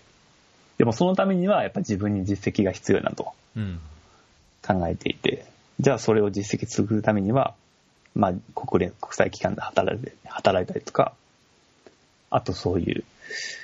海外の、まあ開発コンサルトの会社とか、まあ機会があればですけど、そういうところで働いていて、で最終的には日本に戻ってきて、そういう何か、日本に、日本の国際協力を良くするための仕組み、制度作りみたいなのを関われたらいいなとは思ってます。うん。で、それについて、まあブログとかでも今後もなるべくアップしようかなと思ってるんで、うん。はい、よろしくお願いします。はい。あこれ、なんかそこら辺に関連する記事ってすでにあります？あ、それはまだ作ってないです、ね。まだ、うん。はい。なんかぜひ。これなんかやっぱ書書こうと思う、書こうと思うと、うん。なんか自分の言葉でまとめるのって難しいなって、ね、確かにね。うん。はい。思ってるんですよね。確かに言語化すると、まあなんかアイディアというかね、そのはい問題のこう本質的なところのこうイメージとかアイディアとかっていうのはあるでしょうし、はい。まあ実際こうあったらいいのになっていうのはあるでしょうし、まあそれがやっぱ言語化するのは結構ね、大変難しいんですよね。難しいですよね。はい。うん。あだからそのアイディアというか考えは僕も共感しますね。あ、ありがとうございます。うんまあなんかその当たり前っていうのはやっぱり危険、いろんな面で危険だと思うし、やっぱりその、なんだろう、クリなんなんていうのかな、クリ批判いい批判的に、その批判って非難するじゃなくて、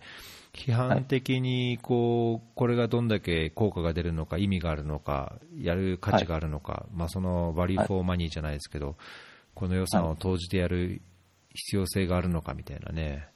はい。っていうのはやっぱり常に考えるべきだし、うんはいまあ、本当に効果が出ないの、言ってみればなんか、なんだろう、当初の、まあ、プロジェクト目標さえも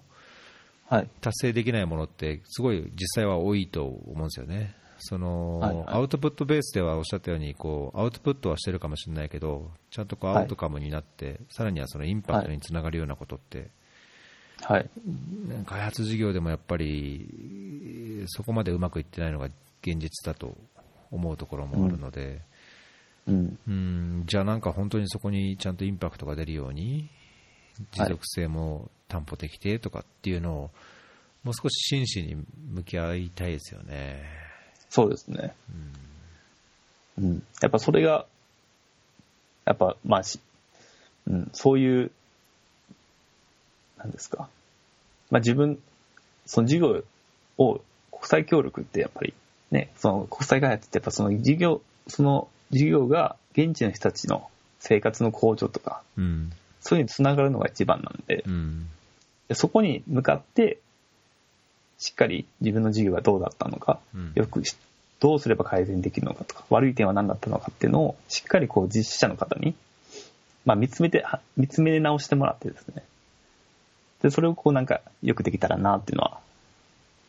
思ってますね。うん、いやーすごいまあそれがまあ、うん。そういう開発、開発、なんですか、国際協力士とか、こういう開発者としての、こう、姿勢というか、うん。倫理観というか、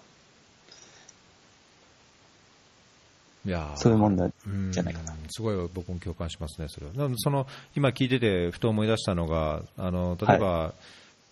ちょっと、まあ、最近もなんか評判になってたツイートがありましたけど、そのいろんな機関とか組織に、まあ、良くない評判もはい。こともあって、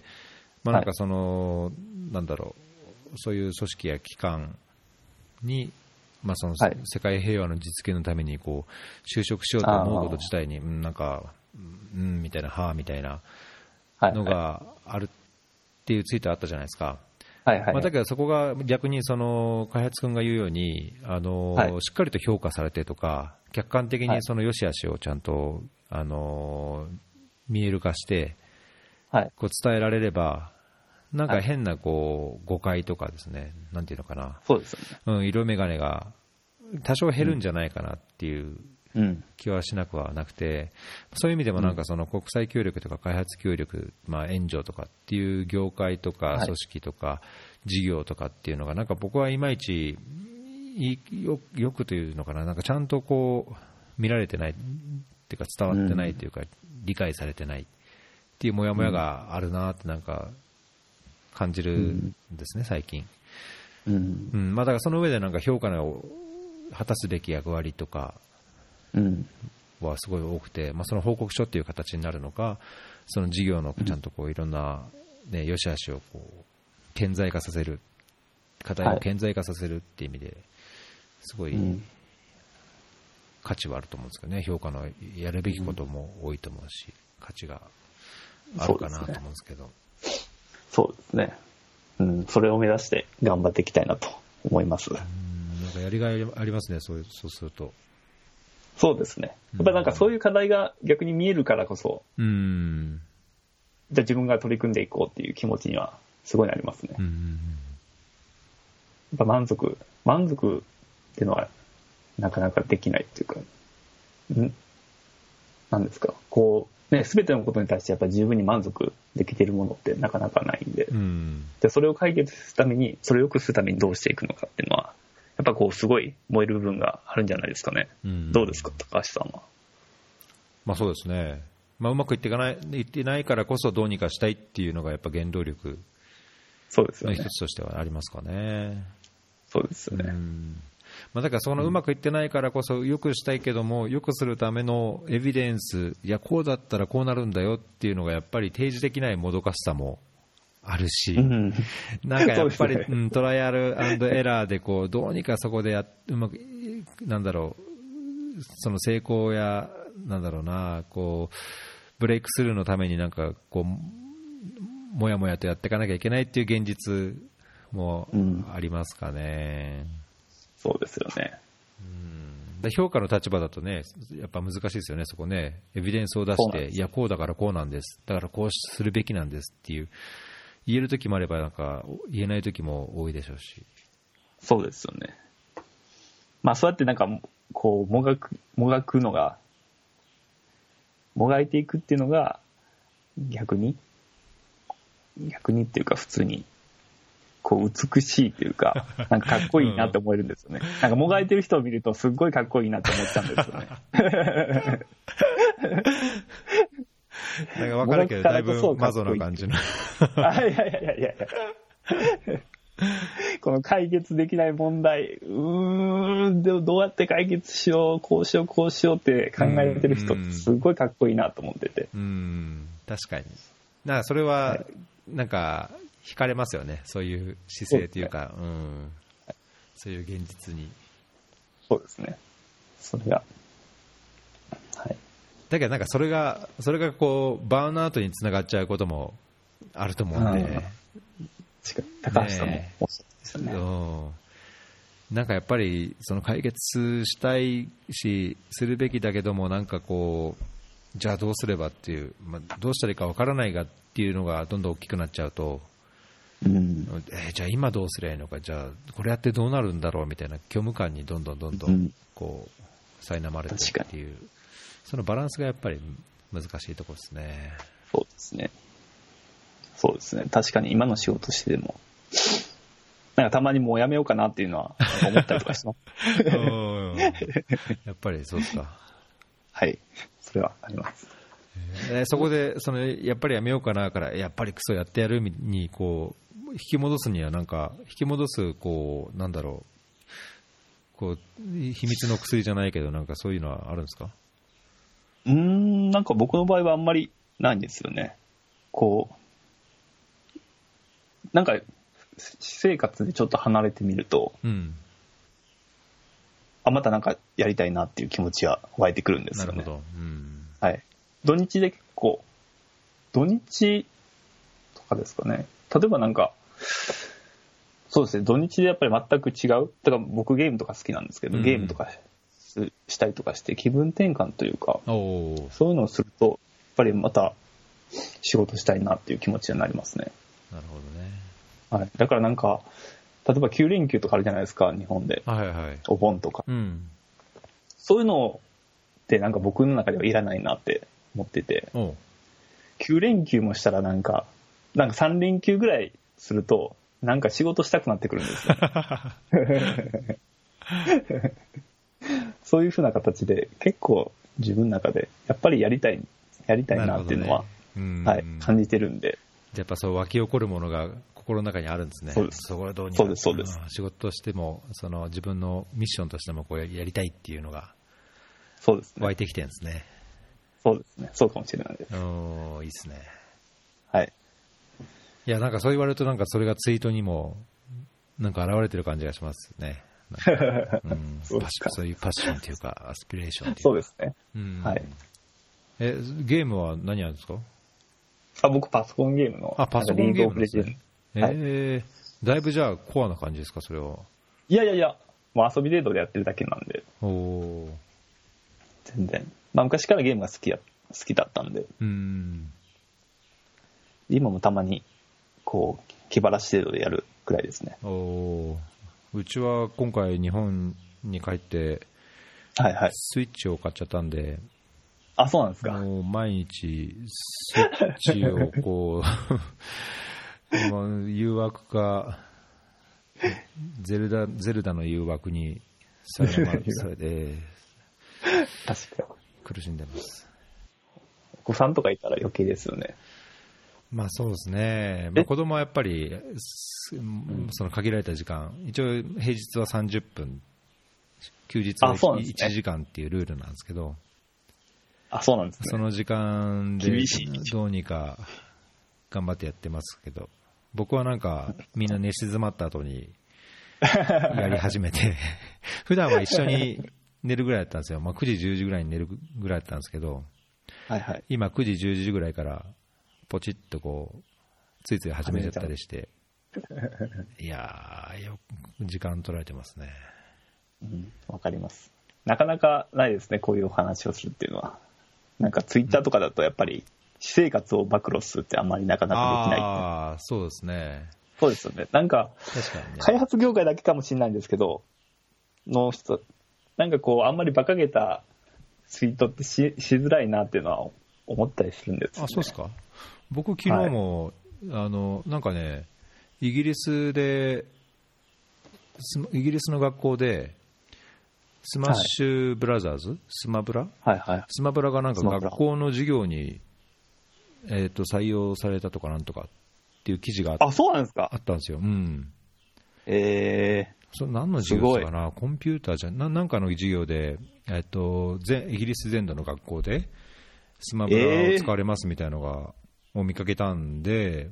あ、ほんまや。昨日の夜、家族で僕、スマブラしてたんですけど、そういうツイートはしましたけど、本当ですね。いいですね。まだそうですね、まあ、だそういう日常的な、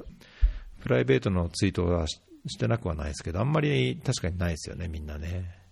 そうですね。なんかあんまりちょっとこう、なんか倫理観正しくないといけないみたいな 圧力ないですか？えそうですかね。あ、ないですか？僕感じてわかんない。だけど、その、なんだろう、海外での赴任しての家族生活ってやっぱりどういうものなのか知りたいっていう話はたびたび聞くので、うん。なんかむしろそういうのもこう発信していった方がいいのかなっていうのは、なんとなく思いますけどね。そう。うん。あ、なんか、エチオピア行ってもじゃあ、スマブラできんだまあね、コンソールがあれば 別にそれは普通ですけど、えネットフリックス見れんだとか、うん。まあ、なんか日常生活も出さないとこういけないかなと、うん。うん。なるほど。まあ、無理にする必要はないでしょうけど。そうですね。じゃあ全然、次、質問の、あそうですね。ちょっと時間もあり一応あれですか？ますので最後に、ええ。はい。質問のなんかいろいろ質問いただいていれいただいたんですけどなんかあのほとんど答えられませんっていうところでいろんなその事業実施管理におけるそのモニタリング評価をどうしてるかっていうところとか、まあ、スタッフがどうそれに関わってるかとか、あのまあ、JICA とユニセフのその PDCA サイクルの違いとか、まずもろもろ全般なんですけど、僕はその development のプログラムを全然扱ってなくて、まずそもそも緊急人道支援の方をまあやってるので、まあ、プログラムの事業評価みたいなところ分かりませんっていうのがまず一つと、あと、僕のその役割が、まあ、クラスターコーディネーターっていうんですけど、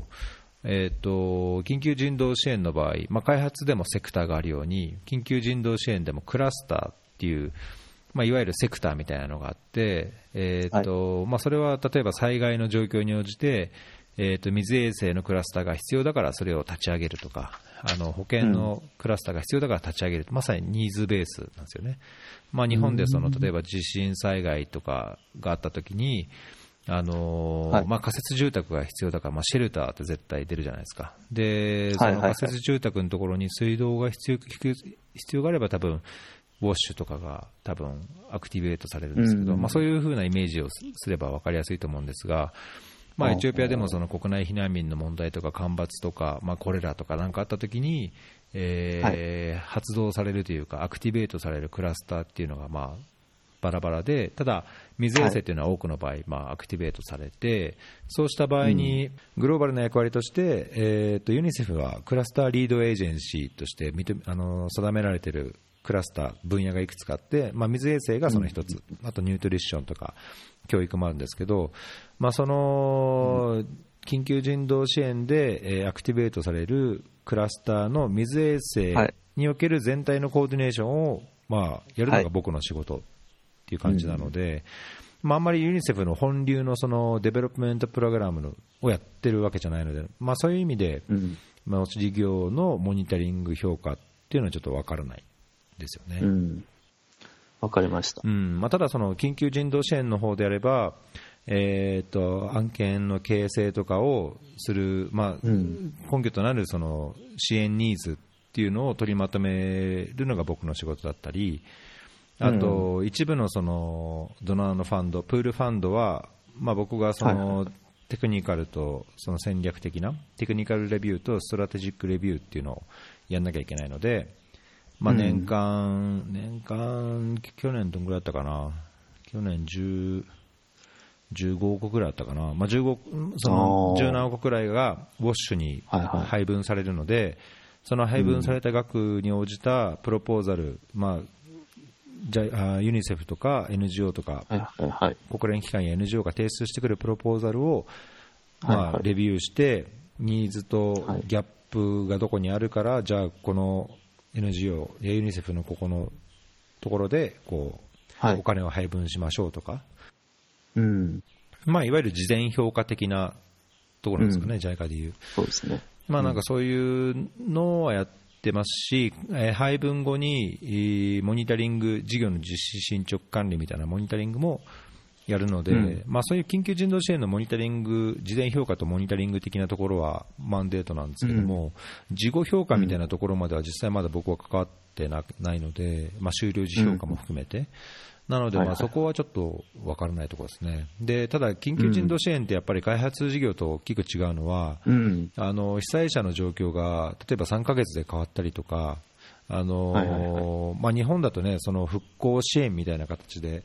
まあ、長期化することもあると思うんですけど、はい、なんかエチオピアの場合だと、その国内避難民が6ヶ月して、あの家に帰っちゃうとか、要はプロジェクトを実施している過程で、その支援するべき人がもう移動しちゃってるとかっていうこともあるので、まあ、そうすると残った金額を、じゃあ違うニーズがあるところにどう振り分けましょうか、どうリプログラムしましょうかみたいなのをモニタリングの過程でやってるっていう感じですね。まあまあ、なんかその本質的にやっぱり緊急人道支援と開発って、ね、やり方が違うし、求められることも、まあ、半分こう必要であればいろんな資材をダンピングするようにこう配布して、まあ、食料であれ、えー、とシェルターってその家の家財道具であれ必要だからもうボンボンボンボン人数分まず配らなければ人命が救われないっていうのが現実としてあるので、はい。まあ、なんかそのどっちかというとその有効性とか効率性が後回しになるのかなっていうのはなんか少し傾向としてはあるかもしれないですけど、まあ、ただそれが、うん、有効的にかつ効果的にされるようにコーディネートするのがなんか僕の仕事みたいな感じですね。そうですね。うん。うん、だから緊急支援の場合は全然もう、ね、もうすぐに必要っていうのがあるじゃないですか。うん、で、必要なものも大体こう目に見えるっていうか。そうですね。はい。だからそこのところはちょっと違うなって思ってる。うん、でもまあ、緊急支援関わりたい方って結構いらっしゃるかなと思うんで、多分この、ポッドキャスト聞かれた方は、あ、そういうのやるんかって、多分、すごい興味持たれるんかなと思いますね。うんなんか僕の中ではやっぱり両方、その開発における、まあ、 development のプログラムにおけるはい。こう評価とか、まあ、PDCA っていうのは、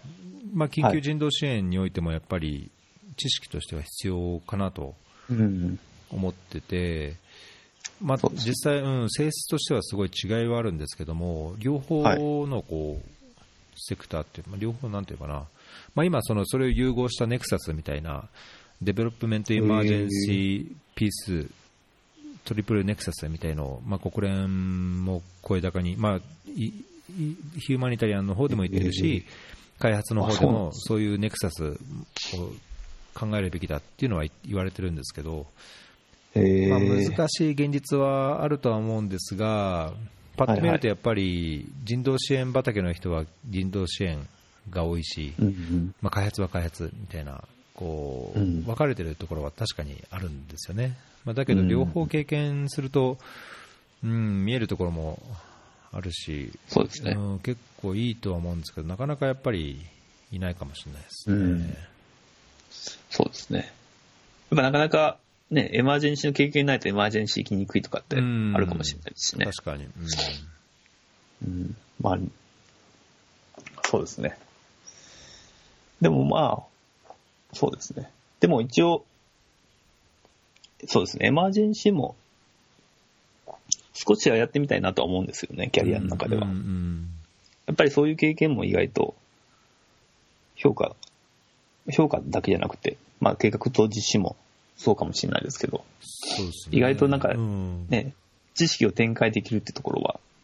意外とあったりとかするんで。いやーまあそうですね、まあ、それこそ RCT とかできるようなもんじゃないですけど、もちろん。はいはい。だけど、はいはい。あの人道支援、ヒューマニタリアンの評価もはい。実際ニーズは高いし、うーんはいはいとね、それを評価して、エビデンスベースのなんかこういろんなうん。計画、まあプランニングとかインターベンションをしましょうっていうのはもうトレンドとしてあるので、ええあ、そうなんですね。ええまあ、もちろんその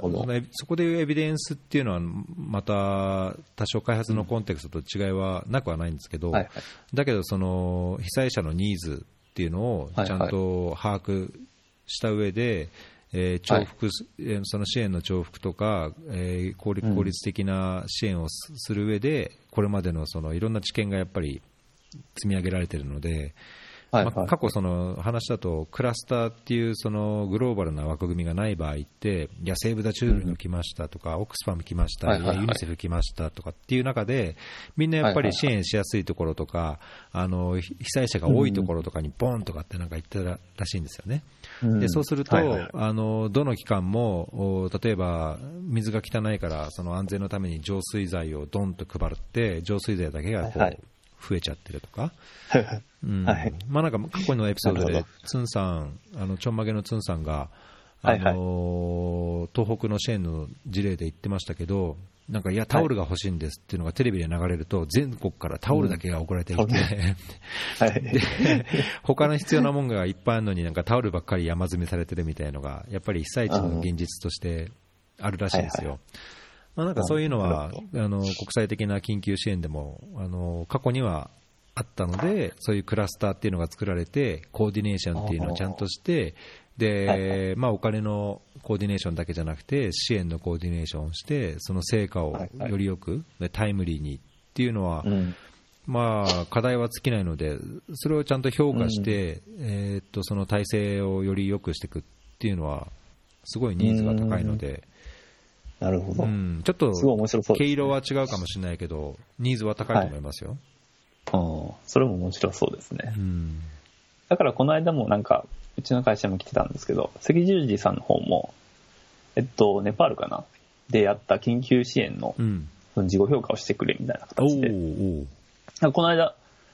それの工事みたいなんですかね、多分されてたんで、うんだから多分そういうのもあるんかなってそうそうそうそう今思いましたね、うん合わせて。そうそうそうそう。いうことか。そう ICRC とかはそうですね、赤十字は多分いろんな、まあ、特にスイスの方とか、ジュネーブとか行くと、なんかそういうディスカッションとかも多かったんで、えー、その評価ね、どんだけ自分たちの支援は、その支援を必要としている人に届いているのか、被災者はどう感じているのか、そのアカウンタビリティをよりどう高められるのかうんっていうのは、やっぱり、まあ、人道支援ってやっぱりね、人権や人道的な観点があれなので、はいはいまあ、事業の効率性以上に、やっぱりその被災者のこう、なんだろう、うん命をどうどんだけ救えてるか、ニーズにどう反応してるかっていうのが根本としてあるので、まあ、そういうところの評価っていうのもうんやっぱ必要なんですよね。えー、なるほど。なるほど。それをお聞きするとすごいなんか、あ、やってみたいなって思ったりとかしますね。でどこでも JPO にもし行けたら、なんかそういう、まあ国連機関だと、ね、両方、 development だけじゃなくて、 emergency もやってるところも多いので、うん。そういうとこ見れるかもしれないですね。そうですね。そういうのもやってみたいですね。うんわかりました。でもまあ、もし、なんか、話ちょっとも戻るというか、僕の質問の方になっちゃうんですけど、はいはい。なんかユニセフとか、他の国際機関でも全然いいんですけど、まあ、そういう JICA, JICA, と P JICA とその国連機関の PDCA サイクルの違いであったりとか、あと、まあ、特に僕の場合だと、その事業実施段階でどういうふうにモニタリング評価を行っているのかとか、うん。もしくは誰が行っているのか、ナショナルスタッフなのか、それとも国際職、ん？国連職員がやってるのか、うん。そういうところでも、あ、ポッドキャストの聞いてる方で、知ってる方がいれば、ご存知の方がいれば、まあ、教えてほしいなってはそうですね。なんか思ってます。はい。コメント欲しいでぜすね。いや、なんかそういう時に、こういう時に本当ライブでややりたいなと思うんですけど、ライブでやっといて、その、もし聞いてくれてたら、ツイッターでこう、はいはいね、ハッシュタグつけて、ペペッとこう、いや、こういうのがあるんですよ。すねいや、言ってること違いますよとか、ああ、確かに。うん、そういうのもらえるとそれ確かに面白いですね。うん、間違いも減らせるし、誤解をこう、ね、アーカイブとして音声でも残っちゃうと、なんか誤解っていうか、間違いをこう広げてもね、よくないんで、うそうですね。ん、そうライブしたいなというふうに思う瞬間なんですけど、ぜひそうですね、聞いてくれた方で、そういう知見がある人は、コメント欲しいですね。教えていただく。そうですね。そんなとこですかね。そうですね。うん。なんかすごい長くなっちゃうんです。長くなっちゃったんですけど。いや、いつもこんな感じですね。あ、そうですか？うん。そうなんや。じゃあよかったです。はい。1時間ちゃったらもう大体最近終わんないです。やっぱりなんか意外と話、そうなんですよ。話、なんか聞きたいことって意外とあったりとかするんですよね。うん。話してる中で。そうそうそう。話してるとね、こう、はい。やっぱ質問も出てくるし。そうなんですよね。うん。じゃあ今日はこんなとこで、えーっとね、これエピソードいくつなのかな ?100、すごい多いですね。140かな？はい。?140 になると思います。はい。はい。ぜひ聞いてる方も、まあすごい、ね多分、ポッドキャスト、こう有益な情報を流していただいてるんで、ぜひぜひ会員ですか？会員じゃなくて、あサポーター？サポータサポーターはそうですねなっていただければなと思います随ね時、随時応募してますけど、応募じゃないわ、募集してますけど。ー。はい。はい。やっぱりこういうなんかすごい有益な情報を流していただけるっていうのは、しかも無料でってね、やっぱりなかなかこう、罪悪感湧くんですよね。あ、そうですかこんなにいい情報もらってるのに、僕何も払ってないのはちょっと、で、やっぱ作る側の、たえ、こう、大変さっていうのは、なんか意外とじ、こう、考えたりとかするんですよね。あ、そうですか？優しいですね。そうすると、ね、いやいや、少しでもと思って、いやー、それ言うとね、僕、そのゲストに何も、なんだろう、まあ、謝礼でなくても、いやいやいや、何ゲストしてない方ですけどね。うん。喋ってるだけなんで、あ、そうか？だけど、時間を割いてもらって、うん。ゲストの方によると思うんですけど。まあね、まあ、謝礼をするべきかどうかはまたあれですけど、はい。うん。まあ、僕は無料でいいと思うんですけど、ただ、その、いろんなコストはかかってるので、そうですよね。その僕のポケットには入んなくていいけど、多少コストをシェアしてもらえると、気が楽だなっていう程度のサポーターなので、えそうですーえー全然僕のポケットには入ることはないの。あと、4年、5年ぐらいしたらもしかしたら逆転するかもしれないですけど。うんうん。はい。それまでも。はい。ぜひぜひはい、僕がもし、国連職員にうまくなるとし、なったと、会には、ぜひぜひ、また参加、参加というか、出させていただいて、お願いします。JPO での試験とか、ね、いろいろお話できたらいいなと、貢献できればと、いいっすね。ぜひ思ってます。はい。いや、だから開発コンサルタントとしてもね、すごい。はい。やっぱり開コンサルの人って出てないんじゃないかな？出てない。山田夏、ああ。あの、名前言うとあそうですね。まあなんか、はい。なってた横山さんね。まあはい一応コンサルですけど、あんまりコンサル的な話全然してないですそうですよね。コンサルコンサルって感じではないですよね。うん。そうですね。あんまりこう偏らないようにやっぱりやりやりたいなとは思うので、そうですい。ろんな方のいろんな立場のこう意見っていうか、をやっぱりね、はいはいはい発信した方がいろんな人のニーズにも応えられるかなと思って。伝える。はい。そうですね。はい。すいません、長々とお休みの日にありがとうございましいえいえ。いえこちらこそ、ありがとうございました。た。はい。じゃあまた今後もお願いします。はい、お願いしブログもます。ちょっと見てみます。はい、ありがとうございます。あはい。ありがとうございました。開発くんでした。りがとうございました。開発くんでした。はい。お疲れ様です。お疲れ様です。